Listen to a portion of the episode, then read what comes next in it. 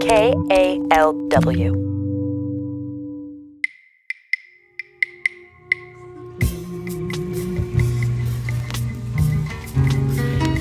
Here I stand in winter.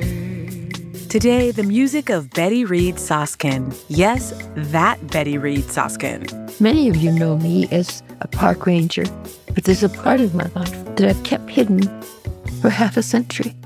A new documentary about the iconic park ranger. Then we meet the advocates keeping Richmond's rich music legacy alive. At one time, going through the neighborhoods, you could hear guitar players playing in their house. You could hear piano playing. You could hear people singing in their houses. Black history and music in the Bay. I'm Hana Baba, and this is Cross Currents.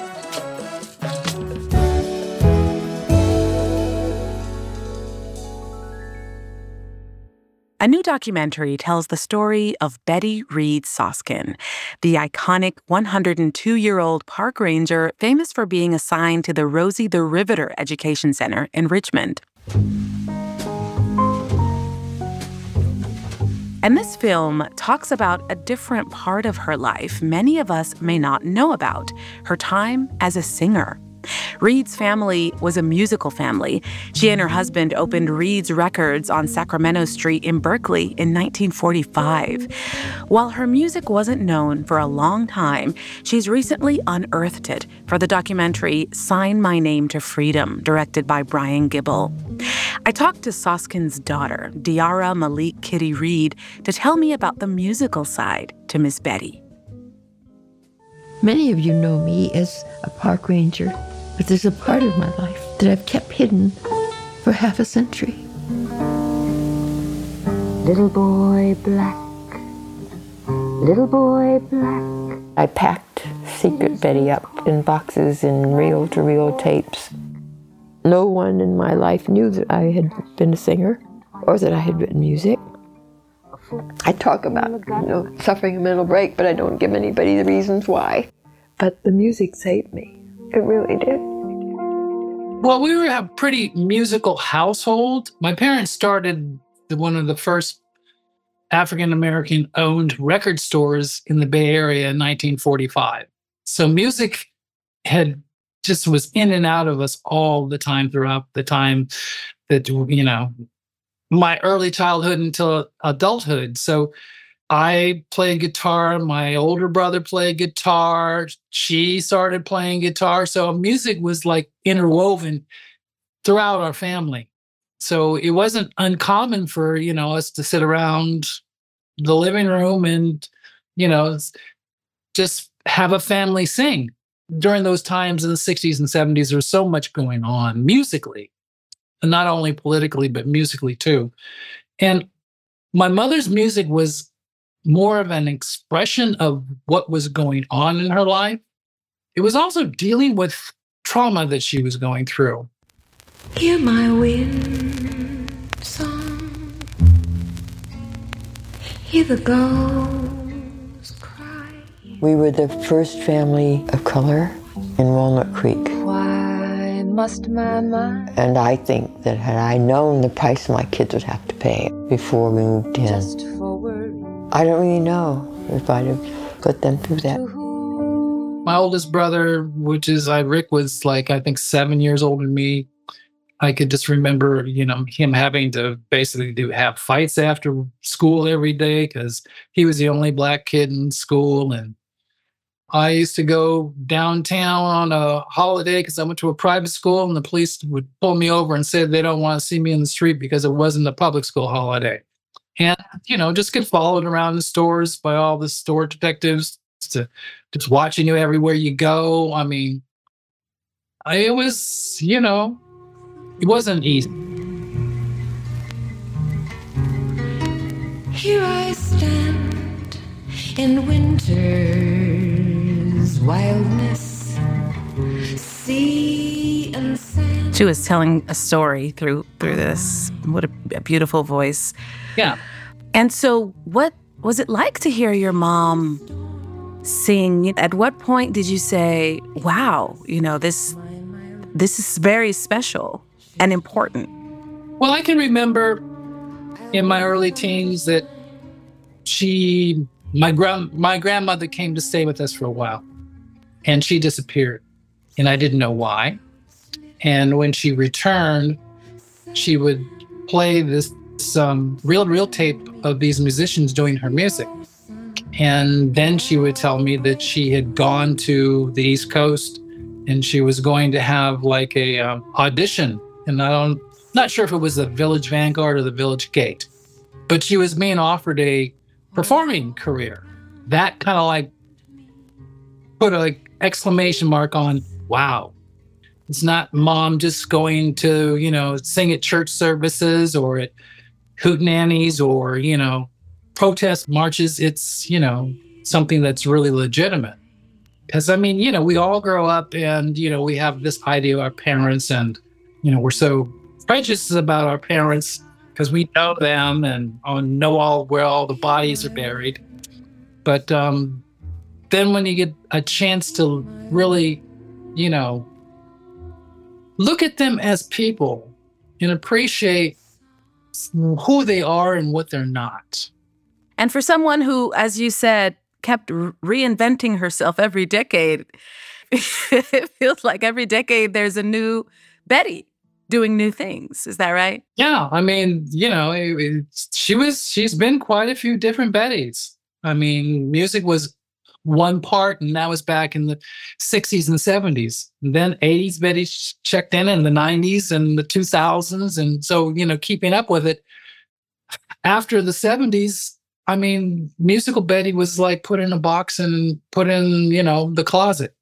And let's talk about that, um, about kind of the rediscovery now of musical Betty. Well, basically, Brian Gibble, who is the documentarian of the documentary that's being done by her, first came in to do a story about Reid's Records. And I was running Reid's Records at the time when I started. But once Brian discovered my mother, who she was as a park ranger, and then she opened up the closet and showed him her music, things kind of shifted. So the next thing we're going to hear is a piece by Betty Reid Soskin. We gather here. I feel you near on this beautiful night. And then she opened up the closet and showed him her music. I mean, he takes them out and gets them digitized, and he's just blown away. How would you like to see your mother's music legacy remembered and celebrated in the future? Musical Betty. I mean, her music is timeless. It applies to right now, although it was written over 50 years ago. I mean, in the times we are living right now, her music is current. So, I mean, you can't say that about a lot of songwriters. You know, I mean, it's not dated. I mean, it can happen at any time, and it seems like it's going to go into the future, even beyond her. Feel the fire. Maybe this releasing of the music to the public is a way of making myself whole.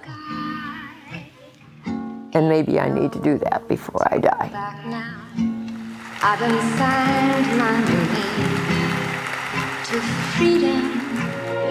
Your fears, like mine, can be left behind.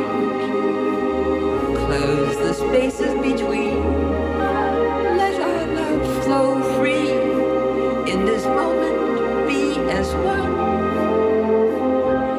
That was Diara Malik Kitty Reid talking about the music of her mother, Betty Reid Soskin.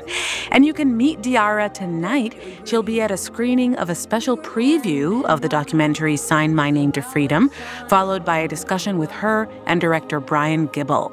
That's at KALW's downtown pop up space in San Francisco at 220 Montgomery. We've got all the details at kalw.org slash 220 Montgomery. To this lovely day now here. In our hearts, we know peace on earth can grow from these fingers. Love warmed your hand in mine. This simple sign of love. Your hand in mine. This simple sign of love.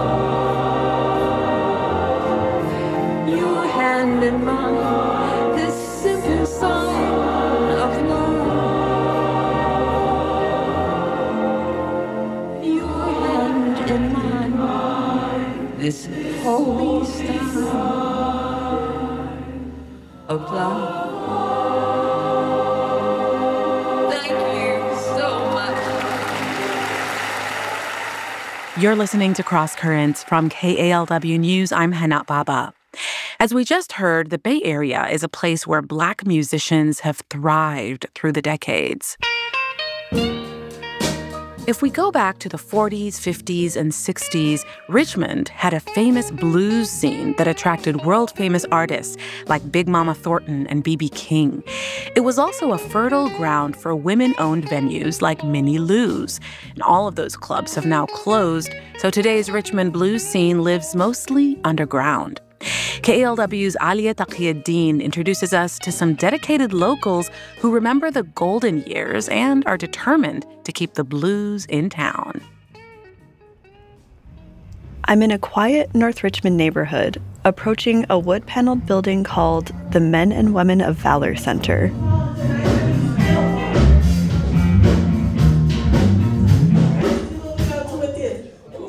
From the sidewalk, I get a hint of what's going on inside. And then I open the door and I follow the rhythmic guitar into the main hall.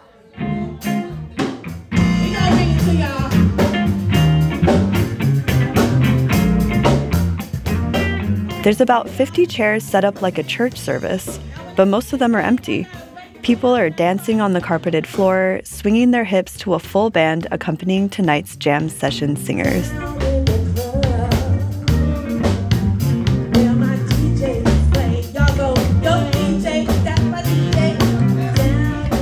And folks like Reggie Rolls and Lady E are eager to talk to me about what this music means to them. all everything is derived and and is manifested from the blues you know all of it. If you listen to some of these rappers a lot of their songs that they rap on it's the, the basics is blues. It's blues. Yeah. My baby left me. You know it's it, it's just it's it just it, it feels like somebody reaches inside of you and pulls something out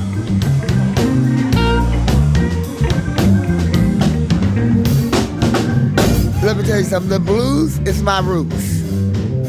That, that's it. That's full explanatory. It's my roots. From a little girl. See, when I was a little girl, we could go inside of the nightclub. You know, we could party with the old folks.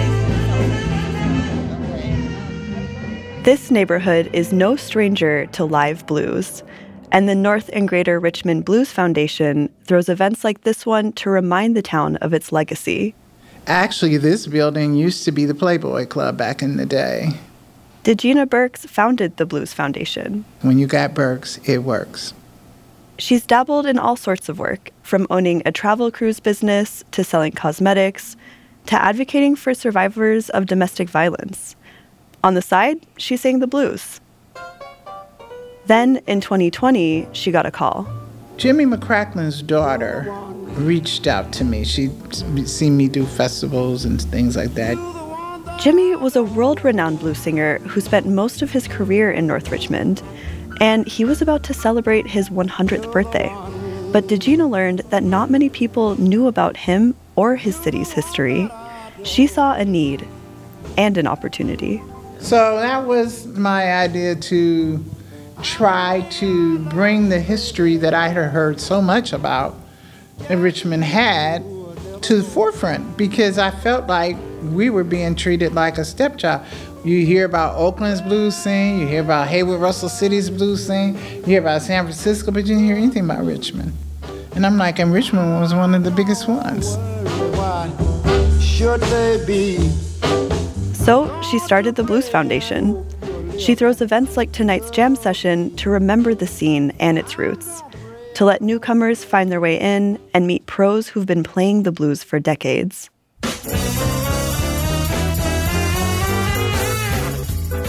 One of those pros is Henry Oden. He's lived in Richmond all his life. He's also a world renowned bassist and one of the last surviving blues musicians from Richmond's golden years. At one time, going through the neighborhoods in Richmond, you could hear music. You could hear guitar players playing in their house. You could hear piano playing from people's houses. You could hear people singing in their houses. He says that black workers from the South and Midwest brought the blues to Richmond. Richmond was like fish hook. Fish hook is always at the end of a line, huh? Okay. It was the end of the line for Pullman porters. the men who worked on sleeper trains that ran across the U.S. From the late 1800s through World War II, almost all Pullman porters were black men, originally from the South. And when they came to Richmond, they looked around and saw the black community that was here. And then they said, oh, here's land, here's opportunity. And the Pullman porters shared job opportunities from Richmond's shipyard and factories with friends and family. That brought an influx of African Americans from across the U.S., but mostly from Texas, Arkansas, Alabama, Oklahoma, and Louisiana. They brought themselves, they brought their culture. When they brought their culture, they brought their music. What developed was a style called the West Coast blues. If Chicago blues grew out of Mississippi, the music here had roots in Texas country blues. Henry says you can hear it in the music. Here's an example. Went the places where he might go. Here's a song he wrote and played called Uncle Joe. Uncle Joe. Will somebody tell me? Somebody tell me. Somebody's gotta know. Somebody coming. Richmond musicians often dumped the harmonica and added loud instruments like electric guitar, strong piano, and saxophone. The music had a kind of draggy beat and a raw sound, an energy that came from Texas and Louisiana black musical traditions.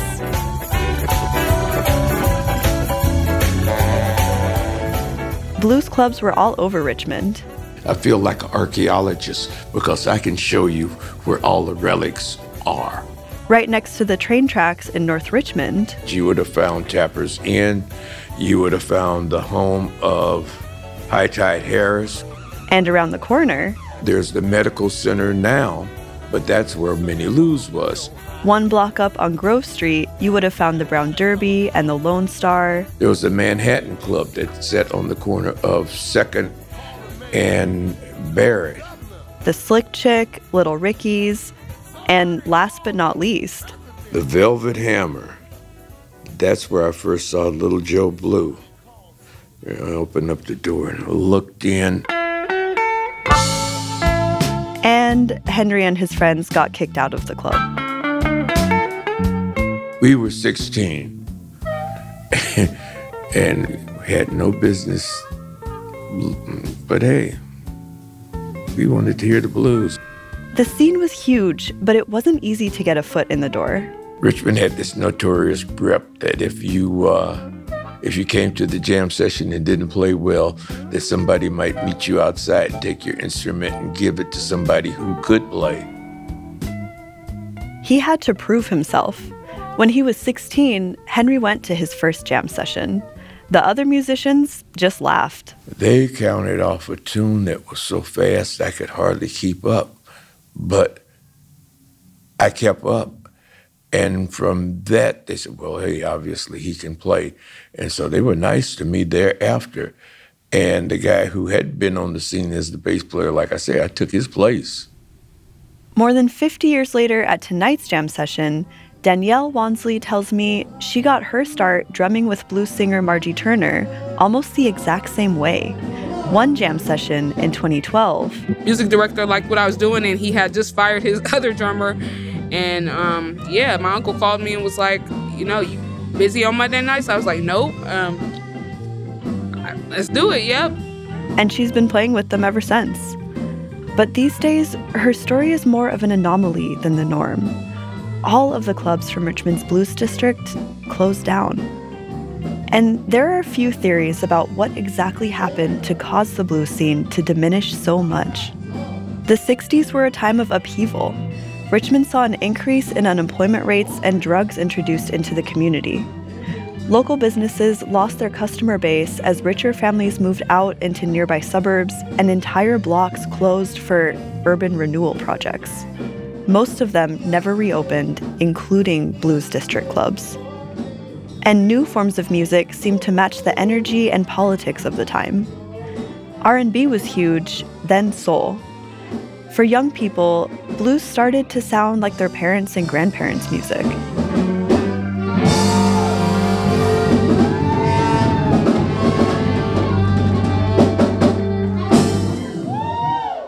Degina Burks of the Blues Foundation put some of the blame on disco. And I heard disco caused a lot of problems for a lot of musicians. Clubs could just hire DJs, not a whole band. Some musicians in Richmond ran them out of town. Disco just like had its little window and then bye. She says an even bigger hit to blues in North Richmond was cultural appropriation. This is a roots music. Was started by African Americans down in the South, the migrant workers. But she says, look at blues festivals today, and most of the headliners are white, not black. So for black people, a lot of times in the venues where we should be able to play, we're not invited because the older white boys with the money that can buy three and four guitars, they get these gigs and they set up the events. And so I think that for African Americans, I think a lot of them have looked at, well, the blues is dead because number one, don't nobody want to hear that old music. But yet and still, they're not understanding that somebody else done took it over and is using it the way that they want to. The foundation wants to reclaim Richmond blues for future generations. So, my ultimate goal is to have a cultural center that focuses in on that history of Richmond. On a personal level, the foundation's work gives Degina hope for the future. When I worked in domestic violence, I dealt with so much mess, so much upheaval, so much hatred, so much sadness. And now I don't have to do that. I look to see people smile and be happy and then take it out into the community to give the other people. For musician Henry Oden, the blues embodies both sadness and joy, and that's why it continues to matter. Blues is more than just the music. Blues is a feeling and it's an emotion.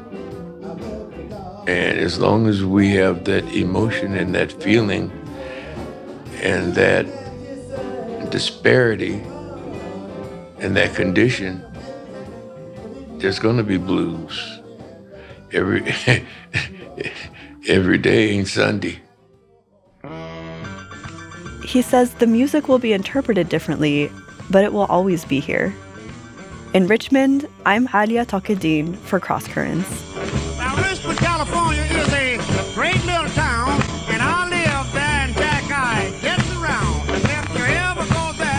Alia was a fellow in our 2023 Audio Academy. You can find more of her stories at kalw.org slash crosscurrents.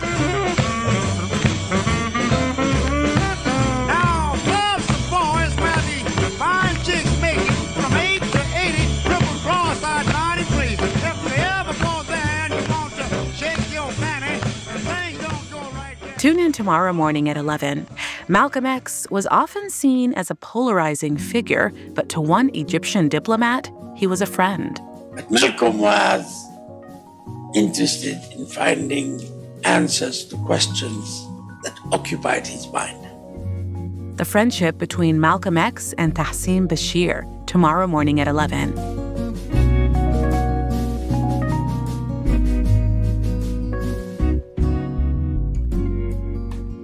And before we go, let's hear from another Bay Area black musician.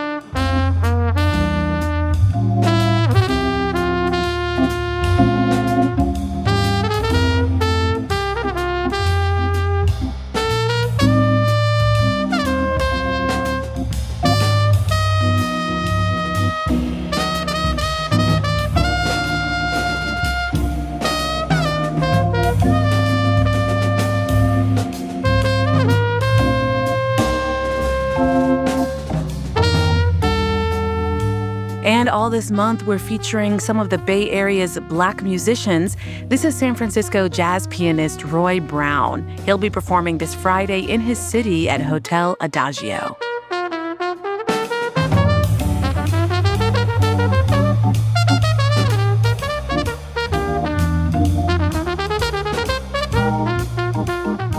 Today's Cross Currents team includes Sandra Halliday, Alastair Boone, James Rowlands, Ghanadi Joe Johnson, Victor Tense, Shireen Adil, Lisa Morehouse, Marissa Ortega Welch, Sunni Khalid, Angela Johnston, and Ben Trefny. Our opening theme music is by the John Santos Quintet, as interpreted by Daoud Anthony.